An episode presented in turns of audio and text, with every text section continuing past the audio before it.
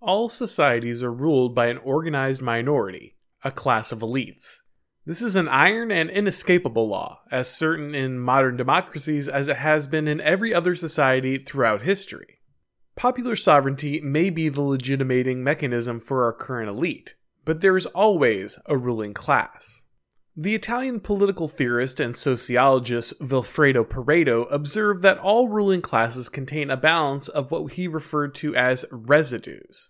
And of those residues, two types are most prominent the type 1 residues, or foxes, and the type 2 residues, or lions. Foxes are the elites who are crafty and clever. They focus on combinations to create new ideas and solutions.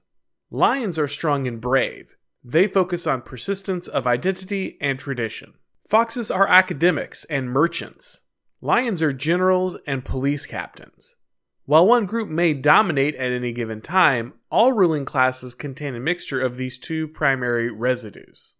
While a ruling class is always present, no healthy society has a totally static set of elites. The conditions a nation faces are constantly shifting, and the composition of a ruling elite must also constantly adapt in order to meet new challenges. During a time of war or physical danger, a society needs an elite composed primarily of lions to provide a steady stream of commanders capable of training and leading an army into battle.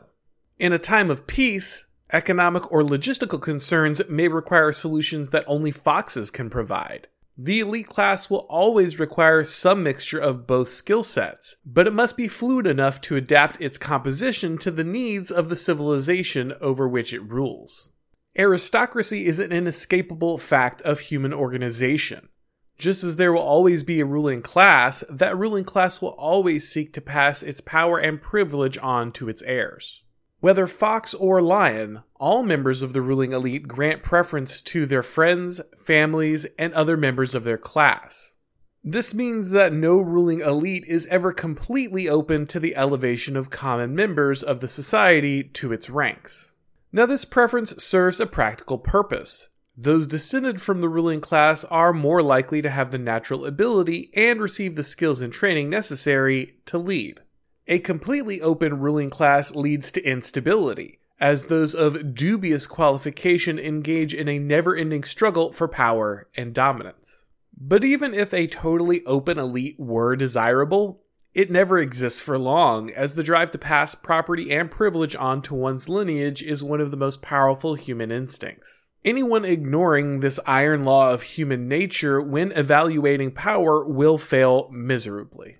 While aristocracy is unavoidable, an elite must change over time to reflect the needs of their society. So every healthy ruling class allows some method by which new members may be elevated into positions of leadership. The ruled class will always contain capable and ambitious individuals who can bring new skills and solutions to bear on the problems currently facing their civilization. In some societies, aristocrats adopted exceptional members of the lower class. In others, the church or military were used as institutions to sort and elevate those of extraordinary talent. In many Western nations today, financial success or educational attainment are used as ladders by which exceptional individuals ascend to the ruling elite. No matter what mechanism a specific society uses, any ruling elite that seeks to maintain its power must strike a balance between the persistence of its own dominant minority and the circulation of capable individuals into its own ranks. The temptation to close the ranks of the elite is great, as it allows for a more extreme concentration of power and wealth among those who rule. In the past, the consideration may have been based on blood or religion. Today it's more likely to be ideological, but in either case, an elite that decides to limit access to the best and brightest will always set itself on the path to ruin.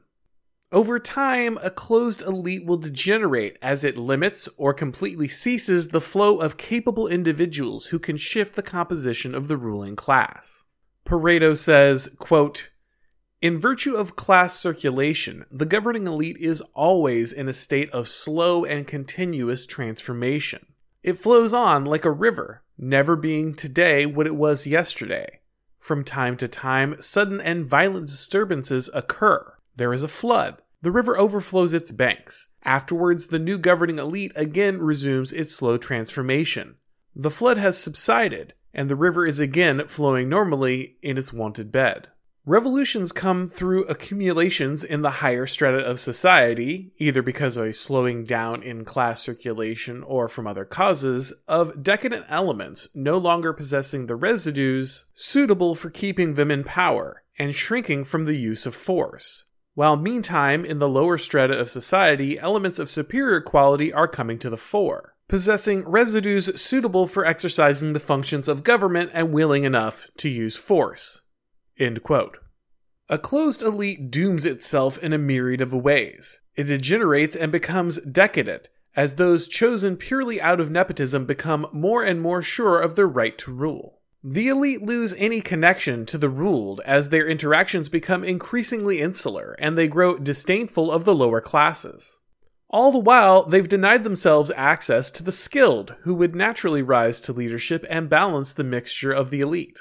This generally leads to an extreme imbalance of foxes and lions in the ruling class, as one residue becomes overrepresented in the nepotistic elite that now favors only those of the same disposition. At the same time, those gifted and ambitious individuals who have been denied entrance into the ruling elite do not disappear. Some will give up their quest for elevation, but many will become disgruntled and seek alternative avenues of power. A dedicated counter elite will often grow in institutions that become societal pressure points, seeking to leverage the increasingly alienated masses against the sclerotic ruling class that has become indifferent to the well being of the ruled. It's a common misconception that regimes fall when they're overbearing and totalitarian. Instead, regimes most often fall when they've grown weak and decadent, unable to control the population through the manipulation of the fox or the force of the lion. When the elite have degenerated and grown soft by closing themselves to the natural circulation of new talent into the ruling class, those denied access will eventually lead a far more sudden disruption of the status quo. Pareto uses the Greek civilizations of Athens and Sparta as examples of societies dominated by fox and lion residues, respectively. While the openness and clever nature of the Athenian leaders allowed for great success in areas like economics, art, and philosophy, those qualities also resulted in factionalism, scheming, and political plotting that weakened the unity of the people, and made it difficult for them to persist through the Peloponnesian Wars. Sparta's legendary military tradition gave it an incredible ability to endure adversity and maintain unity, but the failure of its elites to produce an empire or great cultural achievements meant that it could not adapt to rapid changes and eventually faded in the shadow of those that could. According to Pareto, over time, most elite classes tend to see a concentration of type 1 or fox residues and a waning of type 2 or lion residues. This leads to a loss of religiosity, identity, and martial prowess among the ruling class, which starts to select primarily for cunning and deception inside its own ranks. A healthy circulation of elites will temper this tendency, replenishing the ruling class with a supply of capable leaders who are still religious, patriotic, and connected to the people. A closed elite filled with foxes will lose connection to both its identity and the people and will create a surplus of capable lions who have been denied access to the ruling class, creating the kind of societal pressure that leads to more sudden and dramatic change. Pareto says, quote, by opening only to those individuals who betray faith and conscience in order to produce the benefits which the plutocracy so lavishly bestows on those who devote themselves to its service, it acquires elements that in no way serve to supply it with the things it most needs. It does, to be sure, deprive the opposition of a few of its leaders, and that's very helpful to it, but it acquires nothing to replenish its own inner strength. So long as cunning and corruption serve, it is likely to keep winning victories, but it falls very readily if violence and force chance to interpose. The circulation of elites is an inescapable part of every society. A wise ruling class that seeks to maintain a healthy society will strike a balance between protecting its own power and allowing new and capable leaders to elevate themselves, providing their strength and skill to the ruling class. The elite class should always be changing and adapting, meeting the new challenges of its civilization with the right mixture of residues in order to overcome adversity.